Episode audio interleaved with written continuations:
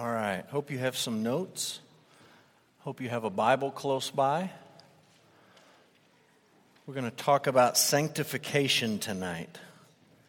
And I'll just start with a definition. I'll put it up on the screen. To sanctify means to set something apart as holy, or to purify something and make it holy, to make it complete, to make it pure, to set it apart for a special purpose. And so we're talking about sanctification. This is something that takes place in our life, and we'll try to make sense of it tonight. In seminary, I had a professor that told a pretty good story that I think is Um, a pretty good illustration of what sanctification looks like in somebody's life. This guy grew up in rural Mississippi and went to a small country church, First Baptist Church somewhere, I'm sure. And uh, he said that as a child, everyone in church was shocked one day when sort of the notorious sinner in town came walking into church service. Really bad guy that you don't expect to see at church. Everybody knows his reputation. He's just kind of a scoundrel, and he comes rolling into church one Sunday. And uh, you know how Baptists are. You sit in the same seat every week. So this professor, when he was a young kid, they had their seat, and this scoundrel of a guy comes walking in, and he comes down the pew right in front of him, and he sits down right in front of him, and he puts his arms up on the seat like this, puts his elbows out, and he said on his forearm he had this giant tattoo of a naked woman. And there he sat, you know, ten-year-old boy, however old he was, and the whole church service, that woman is looking at him, no clothes on. And uh, the guy kept coming to church, kept coming to church, and every Sunday, same seat, put his arms up right there. And after a few weeks, the guy got saved. He became a believer. And it was just about two or three weeks after this man became a believer. He walked into church. My professor's sitting in his seat. He sits down in his seat right there in front, and he puts his arm up there, and that woman is wearing a bikini. Brand new bikini. And uh, how did that happen? That is something else. And that went on for a while. And it was, I don't know, six months, a year, a couple years. I don't remember the time frame, but a little bit of time went on. They came in one day, and that woman was wearing a dress. She had put clothes on. And this, he just described this progression of this guy. And I think that's a pretty good description of sanctification, not for my professor or for the tattooed woman, but for the man who became a believer. When he was not a believer, he didn't see anything wrong with that. He wasn't concerned about it. But as he began to follow Christ, he realized some things needed to change. And yes, that's sort of a silly example. I'm sure he had other things in his life that needed to change. But over time, that continued. And he continued to see new things and to see old things in a new way. And God continued to work in his life. So that's kind of kind of sanctification, kind of what we're talking about tonight. I'll just start off with this. I really think, man, almost every week when we've talked about these doctrines, I've been tempted to say, this is a doctrine that Christians in the United States don't understand very well, and we need to teach it better and preach it better and disciple people better. Um, and this week, I really, really feel that way. I think that Christians, especially Bible Belt Christians, in the United States, don't really have a good grasp of what the Bible has to say about sanctification. And there's sort of some confusion. We're actually going to talk about this Sunday morning in our study through Philippians. We've come to a, a point where we're going to talk about some of these terms I'm about to throw at you, but there's sort of two deviations off of this biblical idea of sanctification, and one of them gets sort of labeled with the term, you've probably heard it, legalism. You have some well-meaning people in the Bible Belt who sort of in their attempt to pursue sanctification, they end up adding a bunch of rules to the Bible that are not really God's rules, they're their rules. And they not only try to add them for their own good and benefit, but for everyone else's good and benefit. And they try to imp- impose their rules on other people. Things like, you know, who you can hang out with and what you can do in your free time and what sort of ratings are okay for movies or television or what sort of bands you can or cannot listen to or you know the, the kinds of things I'm talking about, come up with these rules and they try to impose them on people. And they end up saying, if you don't keep my rules, you must not love God very much and you're not a very good Christian. Really doesn't have anything to do with Scripture or following Jesus. It's just their own sort of man-made set of stuff. That's one mistake, the legalist.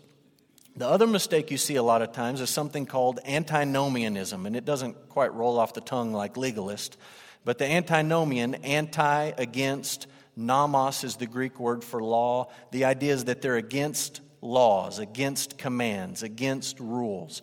And these are the people that say to the legalists, wait a minute, we're saved by grace alone, through faith alone, in Christ alone, and our good works don't have anything to do with that. So you can experience God's grace and you can receive salvation, and then really there's no moral standard that you have to try to live up to or follow because you're saved by grace. What you do doesn't matter anyways. So you meet Jesus, you accept His grace, you receive salvation, and then you can just sort of do whatever you want to do. And they look at people, not only the legalist way over there, but they look at the biblical position, and they sometimes say, well, you're just a bunch of Pharisees. You guys are just like the Pharisees, coming up with all these rules and telling me I have to do this and I have to stop doing this. You're just a bunch of Pharisees. And these guys over here, way over on this side, they're looking in this direction, the legalists, and they're saying, well, you guys, you guys are just a bunch of sinners and do whatever you want. And, you know, you start this name-calling stuff, and both of those positions are totally unbiblical and not what we're going to talk about tonight when it comes to sanctification. So we're just going to start with the simple question we've asked every week. What do I need to know about sanctification? Number one, sometimes, and this is rarely, but sometimes in the Bible, the word sanctification is used in a positional sense. This would be called positional sanctification. We talked about this a few weeks back. I think I mentioned it. And if you will, just look quickly at First Corinthians chapter one, verse two. This will sort of make sense of what I'm trying to explain to you. First Corinthians one, verse two, Paul says, to the church of God that is in Corinth, to those sanctified in Christ Jesus. Paul says, to the most dysfunctional, wicked, sinful, messed up, confused church, you guys have been sanctified. Not you are being sanctified. It's ongoing. But he says it's done.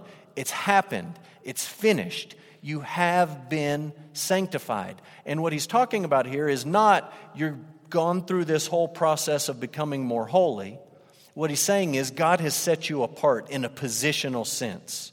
You were once, to use Paul's terminology from the letter to the Colossians, you were once part of the kingdom of darkness, but God has moved you into the kingdom of His Son. He has set you apart for salvation. And the idea here when he says to the church in Corinth that you have been sanctified in Christ Jesus is not that they're perfectly holy or perfectly obedient, but it's just that God has set them apart. So sometimes you see the word used in that sense in the New Testament. Here's the, the typical sense of the word. This is number two, and I just stole the definition Uh, from Wayne Grudem's Systematic Theology book. I, I didn't think I could improve on it.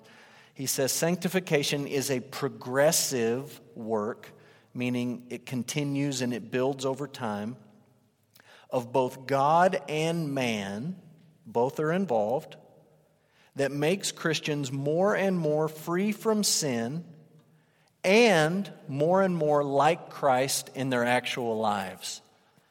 And really, almost every part of that definition is pretty important, okay? It's a progressive work of God and man, meaning it's something that once you become a believer, it starts and it's going to keep going until your death, progressing more and more and more and more. God is involved in it. We'll talk about that. And you are involved in it, and we'll talk about that tonight. And here's the two things that happen in it. You become more and more free from sin, meaning the longer you follow Jesus, the less you should sin. The more repentant you should be. The more Christ-like you should be. And that, I'm jumping into the last part of it, you become more and more like Jesus. Meaning, it's not that you stop sinning and you just become more like a Buddhist monk or more like Gandhi or more like a, you know, some moral person. but it's you become more and more like Christ, believing what he taught, listening to what he said to do, obeying his voice, loving his word, some of the things that Don talked about last week. So that's a pretty good definition, and that's normally what we're talking about, this progressive work of God and man. Number three, this is pretty important. You really got to get this. Sanctification follows justification. And I wish I would have put in that on your notes, it always follows justification. Sanctification always follows justification. Always. Now, I'm going to qualify that, but I, you got to get that in your brain, and maybe you just write that word always in there. Once a person is justified, when they're declared righteous by God, sanctification always comes after that.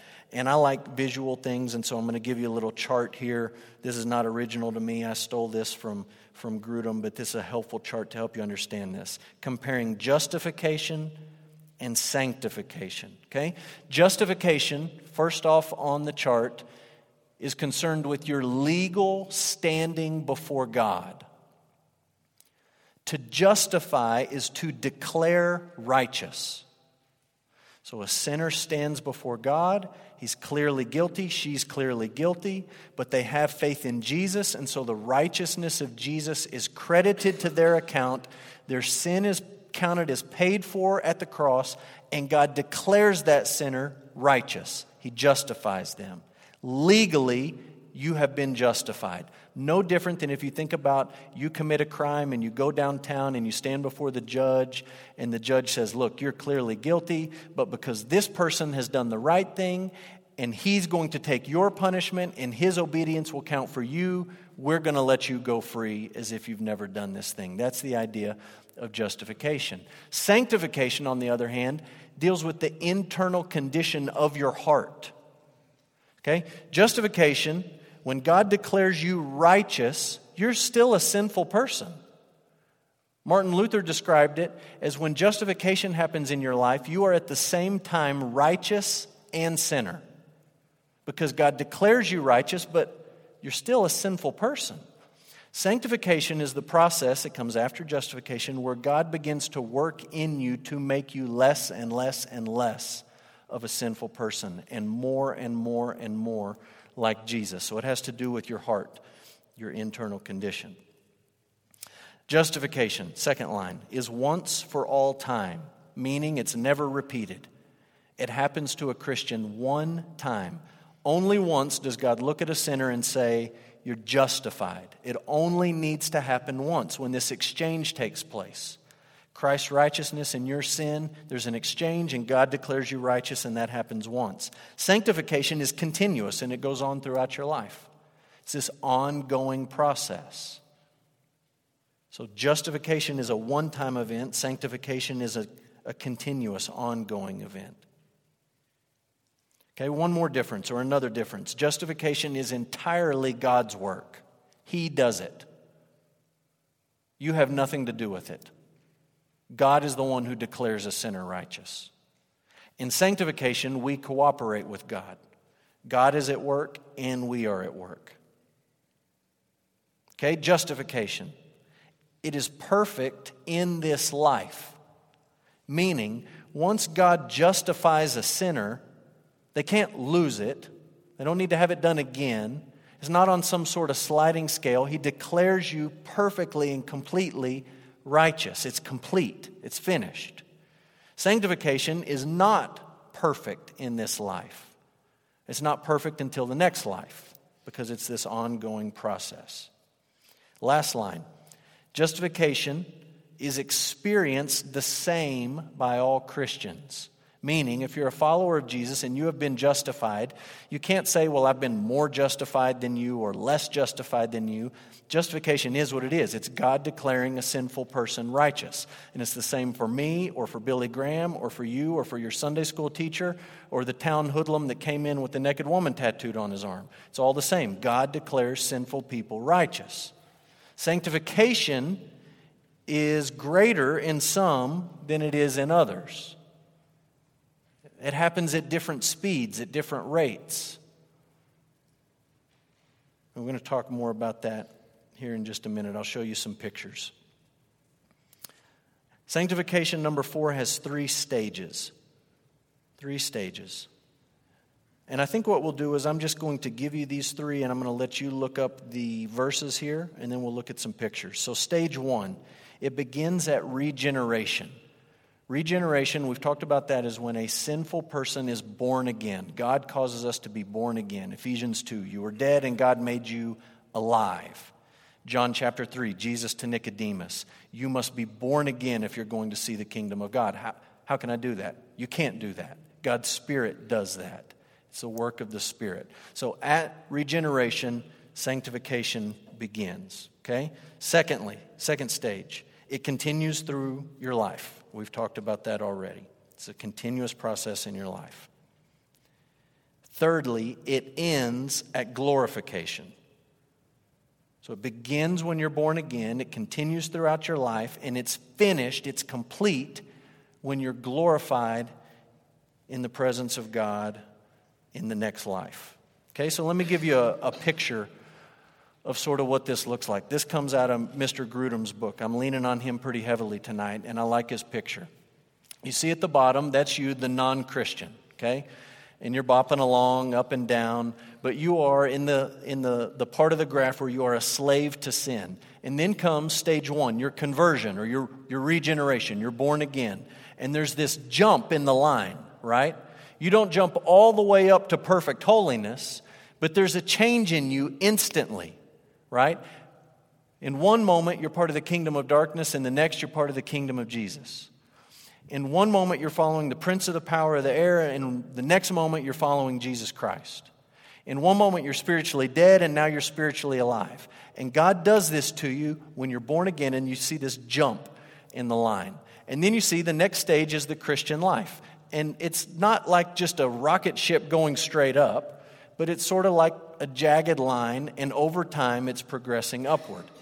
And then you die, everybody's going to die, number three, and the line jumps up again, and your sanctification is complete, and you're glorified living in the presence of God, okay? This is pretty good. And when I looked this up today, I saw I read it in the book, and I said, somebody's put this on the internet somewhere, and I found it on Google. And then I also found another picture where somebody had added their own lines and adjusted some things, and I kind of like it. So look at this next picture. Same graph, and look at the little dip right there in number two.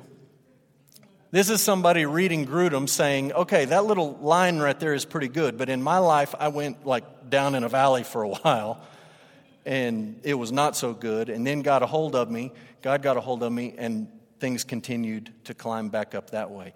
Your jagged little line after conversion may look a little bit different than mine, and mine's not going to look exactly like yours, but the long-term trend is upward.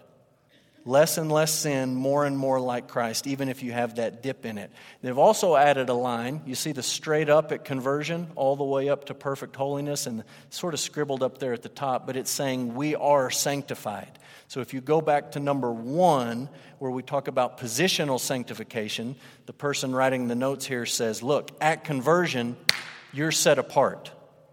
Completely and perfectly set apart for God, and nothing can change that. That line goes all the way up instantly, sort of like your justification. It happens, and it's immediate, and it's complete, and that's done. But this process, you can see, goes on through the life uh, of the believer, and it goes up, and it goes down. Okay? Number five, sanctification is primarily the work of God, yet we are required to strive to be more holy. If you lose either one of those, you just sort of start to lose the biblical balance of what you've got to have in sanctification.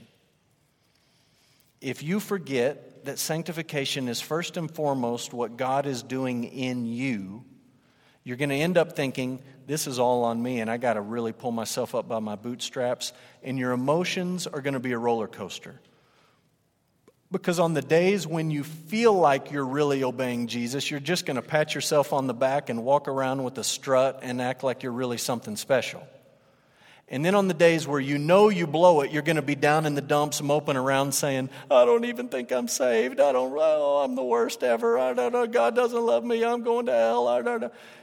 And in the balance there, in the middle, you say, this is what God is doing in me, but it's also something that I have to strive to do. I can't just buy into this philosophy of, oh, just let go and let God. Just lay back and it's all going to be okay. No, the Bible talks about striving for holiness and striving for sanctification. So let's look up a few of these verses, okay? Look at Philippians one six. This should be familiar from Sunday mornings. We're going to talk about it again this Sunday morning. It's going to come up as we're now in Philippians three. We're going to have to go back to chapter one. Philippians one, verse six. Paul says, I am sure of this, that he who began a good work in you will bring it to completion on the day of Jesus Christ. God started the work in you, and he intends to see it through to the end. I am certain that he will continue this work in you, and your sanctification will progress. Look over a few pages to the right to First Thessalonians five. We'll come back to First Thessalonians in a minute, but First Thessalonians five, verse twenty-three, Paul is praying for the church in Thessalonica, and here's his prayer. May the God of peace himself sanctify you completely. He's not asking them to sanctify themselves. He's asking God to do the work in the Thessalonians. May God sanctify you. It's something that God does in our life. Look at Hebrews, going to the right a little bit further. Hebrews chapter thirteen. Hebrews thirteen, way at the end of the book. The word sanctification is not actually used here, but you certainly see the idea of God doing it. Hebrews thirteen twenty. May the God of peace, so we're reading another prayer, may the God of peace, who brought again from the dead our Lord Jesus, the great shepherd of the sheep, by the blood of the eternal covenant, equip you, may God equip you with everything good that you may do his will, working in us that which is pleasing in his sight. That's sanctification. God working in you so that you do what's pleasing in his sight. And that's the prayer here. Through Jesus Christ, to whom be glory forever and ever. Amen. So you see these passages where it is the work of God in the Christian. Now let's back up and look. It's also something that we do. Flip the page to the left and look at Hebrews twelve, verse fourteen. Strive for peace with everyone and, continuing this idea of striving, strive for the holiness without which no one will see the Lord. You have to strive for that. This is sanctification, is becoming more holy. And the author of Hebrews is saying, you're going to have to strive and work and labor and fight for the holiness that if you don't have it, you're not going to see the Lord. And it's so tempting to read that verse by itself and to say, man, it sounds like we got to be good enough if we want to see God. We have to strive for it, for holiness. But you read it in the context of the Scriptures, and you just read Hebrews thirteen, and he's saying, God's going to work in you. It's his work, and you're going to strive. When God is truly working on you, the result is going to be you striving for this holiness. Flip back to the left and, and look at First Thessalonians four three. We'll just work backwards this time.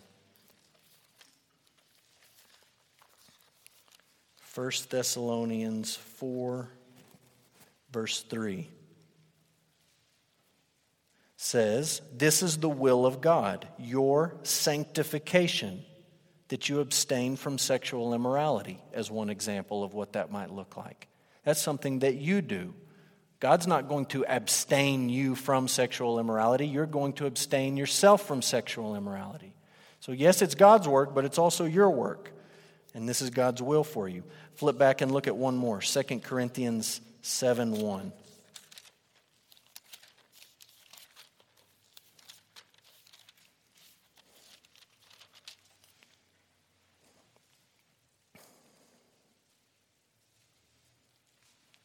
Second Corinthians seven one.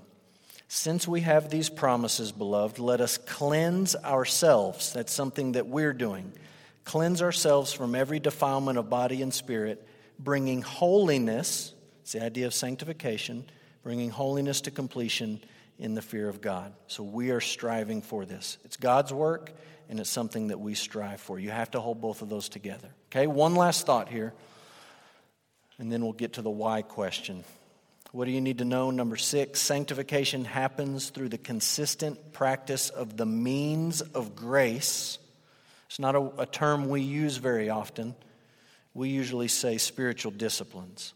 But it's through spiritual disciplines that sanctification takes place. And I like the, the term of calling spiritual disciplines the means of grace. I like it because spiritual disciplines doesn't sound fun to me.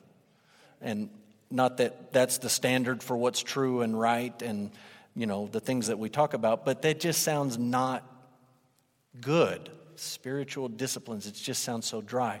And what the idea is, is that we're doing these things as means of God's grace at work in us. And the staff right now is reading a book. It's called Means of Grace. And in the book, he talks about three types of spiritual disciplines. He says, there is, broadly speaking, hearing God's voice. You do that not by getting really quiet and waiting for something to sort of echo the room.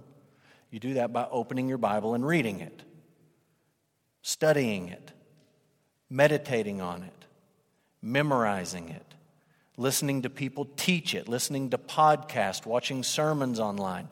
Bible intake is a means of grace. It's a spiritual discipline. If you want to grow in sanctification, it won't happen apart from intaking and digesting God's word.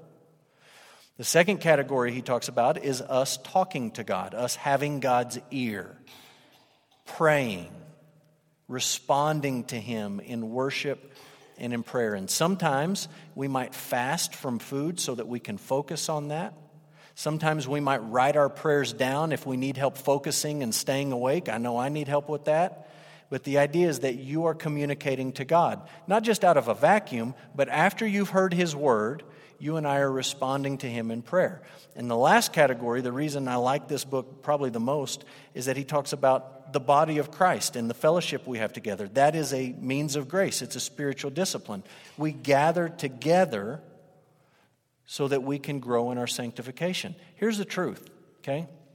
I think our praise band is fantastic. And I love coming in here on Wednesday nights and singing hymns.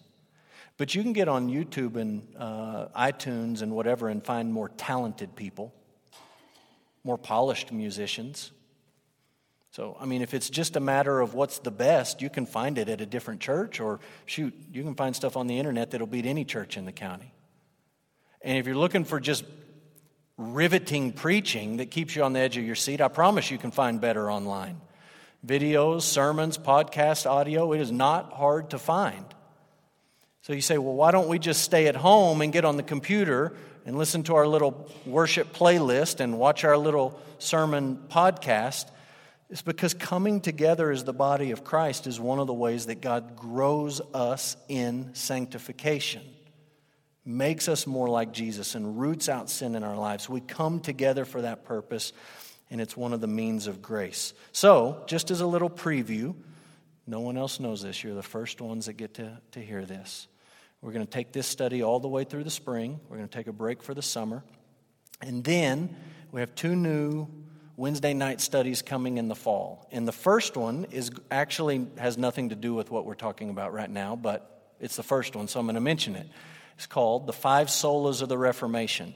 You may not know that this fall, October thirty-first, will be exactly five hundred years exactly since Martin Luther nailed the ninety-five Theses to the church door in Wittenberg, Germany. And so we're going to talk about the solas of the Reformation, meaning the idea that uh, salvation is in Christ alone. It's in it's through faith alone. It's by God's grace alone that we find uh, God speaking to us in authority in Scripture alone, and that everything we do is for the glory of God alone. The five alones, or the Latin term would be solus. So we're going to talk about that. Then we're going to talk about spiritual disciplines, the means of grace. And we're just going to talk about what they are and how you do them and how you grow in them and how we do them together and how you do them individually. And so that's what we're going to talk about in the fall. One last thought on this, this idea of spiritual disciplines, okay? The means of grace. Um, in the United States, probably more than any other place in any other time in history, we have taken sanctification and we've ripped it away from the means of grace, Bible reading, prayer, going to church, all of those things. We've ripped it away from that, and we look at all that stuff and we just call it like, oh, that's just like routine ritual. You're just going through the motions of stuff. And a lot of evangelical Christians in the United States look to events for like super hyperdrive sanctification. Like, it's more exciting for most of us to say, I read my Bible every day for a year. Eh, that sounds like a lot of work. I'd rather just go to the, the conference in San Antonio and listen to the big name speaker for a weekend. And I get to go shopping when I go do that. So I'm going to get to go shopping, and I get to hear the big name speaker, and that's going to help me grow spiritually more than reading my Bible every day for a year. Baloney. It is not. Or we say, look, reading my Bible every day for a year, have you ever got to Leviticus and had to get through that? Do you know how hard it is, and Numbers and all the names? Look, I'm just going to go to Mardell or Family Christian. Family Christian's having a clearance sale right now because they're closing, so I'm going to get some, some stuff off the bestseller rack really, really cheap. I'm going to get the bestsellers. I'm going to read these bestsellers by these famous authors, and that's going to help me really grow closer to Jesus. More than, I'm going to read this one book off the bestseller list, more than reading my Bible every day. That's how I'm going to really grow. No, you're not. The means of grace, for a reason, are called spiritual disciplines because they're hard, and they're slow, and they're not for the faint of heart. And sanctification doesn't happen in a weekend. It doesn't happen when you get to page two oh five and close the book and feel like you're done. It is an ongoing, difficult process that you just have to slug your way through in this life. And the reason we call them spiritual disciplines is because it takes discipline. But that's how God grows us, and that's how God works sanctification in our life. Okay? Why do I need to know it? Seven thoughts here. Number one, growth in holiness is not optional. Sanctification is not optional. You don't get a choice. Like, this is not an add-on for people who want to go into ministry someday, or this is not an add-on for somebody who's going to teach a Sunday school class. This is not something you tack on to your life just because you're going on a mission trip or you're going to work at V B S at the church. This is something that every Christian is expected to do. And it starts with Jesus himself. Look what Jesus said in Mark chapter eight. Mark eight, verse thirty-four. Jesus, calling the crowd to him with his disciples, and he said to them, if anyone, not just the disciples. The crowd is there and the disciples are there, and he's talking to all of them. And he says, if anyone would come after me, he's got to deny himself and take up his cross and follow me. We're not negotiating at this point. This is not an optional thing. You don't get the option, you know, the little graph with the, the line that goes up a little bit. You don't get the option of jumping up into spiritual life at your conversion and then flatlining your whole life and then jumping up again when you die. That's not how God works in people's lives. There's this jump, and then there's a slug it out growth. Slow, gradual, over time, but it's not optional. Jesus says, if anyone wants to come after me, you deny yourself and you take up your cross and you follow me. Number two, we're just going to fill these in and move on because we're going to talk about it Sunday. But we must always beware of legalism and antinomianism. They're always lurking right below the surface. In your church, in your Sunday school class, in your own heart, you got to watch for these, these temptations. And most of us, you know yourself, most of us are prone to lean one way or the other. But they're always a danger, and we've got to be alert. Number three. Sanctification involves putting off and putting on. I try to explain what I mean there. It involves putting off and putting on. Look at Ephesians four. Just read some of this passage to get the idea of what Paul's driving at.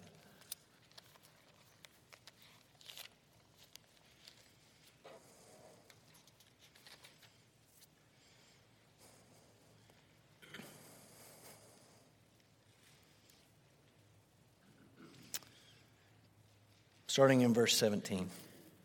This I say and testify in the Lord that you must no longer walk as the Gentiles do, in the futility of their minds.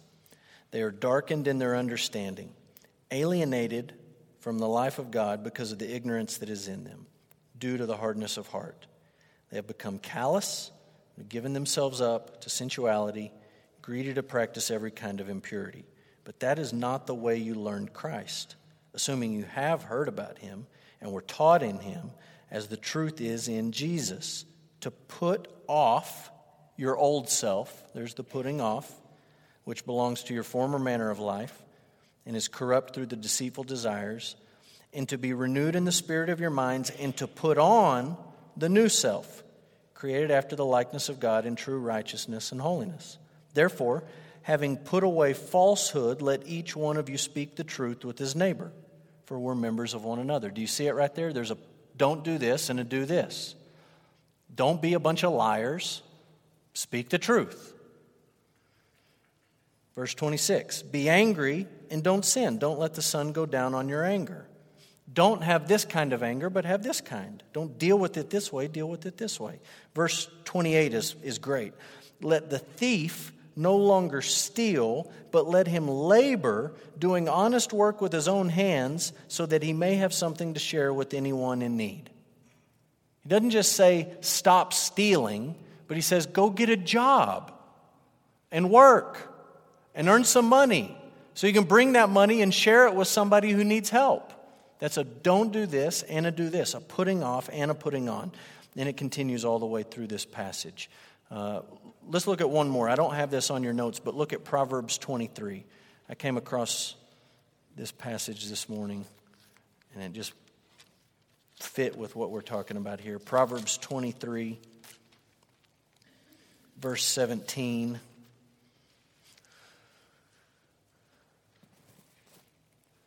says, let not your heart envy sinners, but continue in the fear of the Lord all the day. Don't do this, do this.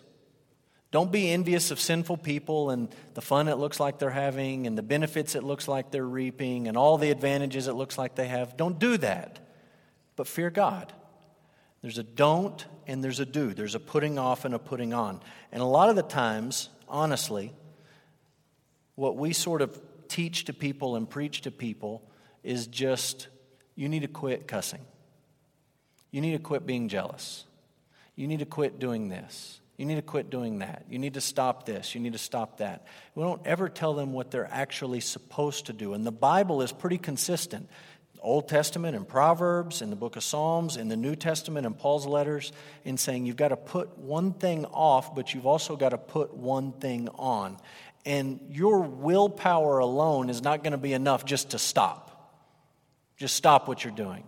You also have to start doing something on the positive side. So we're putting off and putting on. Okay, number four, your ongoing struggle against sin is a sign of life. It's a sign of life.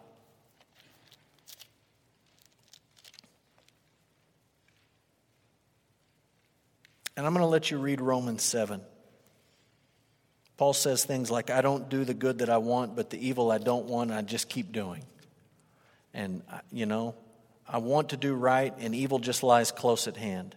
I delight in the law of God, but there's this other law waging war against my mind and making me captive to the law that dwells in my members. Wretched man that I am, who will deliver me from this body of death?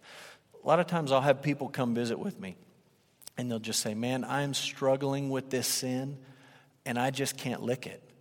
Like, I'm I'm fighting against it as hard as I can, um, and I just, I can't have victory over it. I just can't put it in my rearview mirror and be done with it.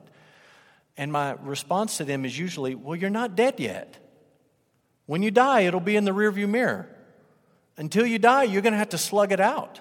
That's the way it works. And yes, you're going to do better and you're going to increase. It's going to be gradual and it's going to be over time. It's not going to happen in a moment, more than likely. But it's going to be a fight. And sometimes people need to hear, the fact that you're struggling with it is a sign that you're alive.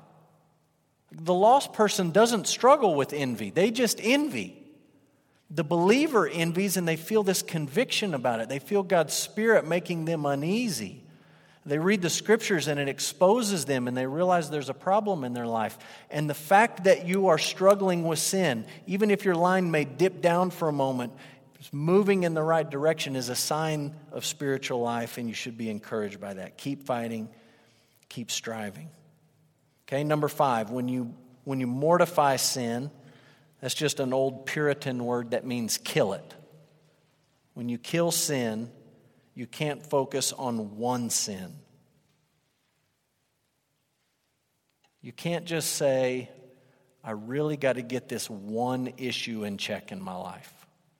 Like, you may need to get that issue in check, but it's not the one issue you need to get in check. It's one of the many issues you need to get in check in your life. And James is a great picture of this. Look at James chapter one. James one. Verse nineteen. James says, let every person be quick to hear, slow to speak, and slow to anger. The anger of man does not produce the righteousness of God. So he's talking about anger and how you deal with it and how you grow, right? And again, you see the put off, right? The put off and the put on. You got to be slow to anger. What's the opposite of that? You got to be quick to hear. You don't need to talk so much and just fly off the handle, but you need to be quick to listen to people. So there's this positive and this negative. So we're dealing with anger, and then look what he says in verse twenty-one. Put away all filthiness and rampant wickedness, and receive with meekness the implanted word which is able to save your souls. If you really want to root out anger in your life, work at rooting out sin in your life. You can't just laser beam focus on one and ignore the rest, but you root all of it out and you fight against all of it. Okay, number six, for our charismatic friends. Spiritual warfare is real, but you can't blame the devil for your ongoing sin. You guys know I spent one summer in uh, Hawaii working at a church, and there was a sweet lady there that um, I had to work with on several things, and I think I've told you about her before. She blamed the devil for everything, like red lights in traffic, and I'm out of milk. Satan, Satan drank it. Milk's gone. Satan did it. I mean, just everything the devil was out to get her, including sin issues in her life. Like, you know, spent a lot of time with this lady, and you spend time with people, you see sin come out in them, and she would realize that it came out. And for example, she'd say, man, I know I shouldn't be I shouldn't be talking about that person. It's just the old devil working on me. Well, he might be working on you, but you don't just get to blame him for it. Like, you don't have any responsibility for it. It's yours, and you got to own it, and you got to strive against him. And so you can read these passages. Um Some of them talk about spiritual warfare. First Peter five eight, your enemy the devil prowls around like a roaring lion seeking people to devour. That's real. But it doesn't mean you get to blame the devil for your sin. And we'll just look at one of these verses. Look at Colossians one. I've mentioned this verse already tonight. Colossians one, verse thirteen and fourteen. Says, he has delivered us from the domain of darkness and transferred us to the kingdom of his beloved Son. You once were a slave to that domain, but you've been moved out of that domain. You're not a slave to that stuff anymore. You might be continuing to submit to it, but his power is not so great that you can't, in the power of the Spirit and the power of the gospel, overcome these things and deal with these things in an obedient way. You've been moved out of that kingdom, so you can't blame the devil. Last idea is this. Hunter and I talked about this a little bit this afternoon. They're teaching this upstairs, and I think this is a big one, especially for our young people. Watch out for those who desire to be real, but they don't have any desire to kill sin. And what I mean is, as you turn to Romans eight, we'll read it in a minute. You can get online, you can go to a lot of churches, you can read a lot of blogs, you can buy a lot of books where people are more than happy to talk about themselves in a self-deprecating way, and not just, you know, humorously, but talking about sin and admitting sin and recognizing their shortcomings and all of that stuff. Sometimes I see people share articles online, and I read those articles, and the, the whole point of the article is like, well, I'm a total screw-up. We're all total screw-ups, but God loves screw-ups, and so it's all good. Don't worry about it. Just take it easy. And, like, I'm tracking with them in the first part. Okay, you're a screw-up. Check. I'm a screw-up. Absolutely. God loves screw-ups. Yes. But then you can't end the article. Right? It's one thing to be real and honest and genuine and transparent about all this stuff, which a lot of younger folks like to do, but it's another step, another thing to take one more step and to say, we are screw-ups. God does love us despite ourselves, but He loves us so much that He is continuing the work that He started in us. He's not just going to leave us as the wicked, sinful screw-ups that we are, but He wants us to be whole and complete and mature. And we're going to talk about that this Sunday in Philippians three. What does it look like to move to maturity? I just want you to see what Paul says in Romans eight thirteen. For those who want to recognize their sin but not do anything about it and just say, well, God is gracious. Romans eight thirteen, if you live according to the flesh, you will die, but if by the Spirit you put to death the deeds of the body, you will live. God is going to do the work in you. He will be faithful to bring it to completion. And your responsibility in this process of sanctification is to put sin to death. Put to death the deeds of the flesh. If you live according to the flesh, you're going to die. But if you put to death the deeds of the body, then you will live. So be careful of those who don't mind talking about sin, but they don't do anything to actually kill it in their lives. Okay? Let me mention a couple of books, and then we're going to pray together. Some some of my favorite books in this stack right here. And um, the first book is called, that I'll mention, it's called Jerry Bridges, The Pursuit of Holiness.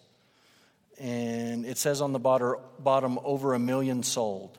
And I know a million is not a whole lot when you're selling like Harry Potter books and stuff, but when you're selling Christian books, that's a lot. And all that means is it wasn't a fad. It stuck with a lot of people over a lot of years, and uh, people have benefited from it. This is one of the first books we read together as a staff uh, and as our elders when I moved here. We worked through this book together, Pursuing Holiness. And um, this is one of the very few books, I tell you this every now and then, this is one of the very few books that I've read more than once. Most books, read them once, great, put it on the shelf. I might go find it later for a quote or an idea or something. But this is one that I've read more than once and, and know that I'll read it again at some point. A really, really good book. Um, he has a scripture for each chapter, and there are seventeen chapters, and you can memorize those scriptures, and they're great verses that deal with sanctification and what that looks like in your life. Another book by the same author is called Respectable Sins, Confronting the Sins We Tolerate. And he starts the book off and he says, you know, we're really good at pointing out adultery and abortion and murder and all those big things.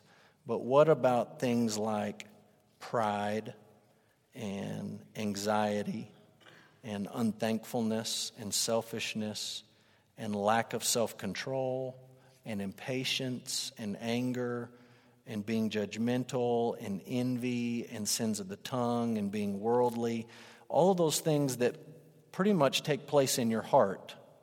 And people can look at you from the outside and say, well, they go to church, and they teach a class, and they help at V B S. They look like they got it all together. But you know as well as I do, on the inside, you can have the cup all clean, but be full of bones and junk and dirt on the inside. And so this is a good book, helpful book for helping you think about some of the things in your life. I've studied this book with large groups and small groups before, and um, every time I've done it, um, the people that have been in the study with me have commented to some effect of, like, oh, I didn't realize that was an issue in my life. And it's exactly the same for me. You read through this and you think, oh, I'm pretty good. I don't do this, I don't do this, I don't do this. And you read the book and you're like, oh, but I do that. Oh, and that's a problem. And it just helps you to think through some of the things in your life where maybe God needs to work. Um, if you like short books, I like short books. There's a book by a guy named Kevin DeYoung called The Hole in Our Holiness. It's a really great book. And then the last one I'll mention is this. I have it down on the uh, the difficult section, the challenging section. It's called The Mortification of Sin by a guy named John Owen. John Owen was a Puritan. And the whole book is basically um, a meditation on what we just read in Romans eight thirteen. If by the Spirit you put to deed, put to death the, the misdeeds of the body, you will live. If you live according to the flesh, you will die. And he just talks about what does that look like in your life and how do you kill sin and how do you fight it. And this is not the kind of book that you can just whip through in an afternoon, but it is the kind of book that you can work through and think about and meditate on, uh, and it's very, very helpful to that end. So I'll leave these up here if you want to check these out. I would encourage you to at least take that list and think about uh, getting some of those books. They're super, super helpful in Goodreads.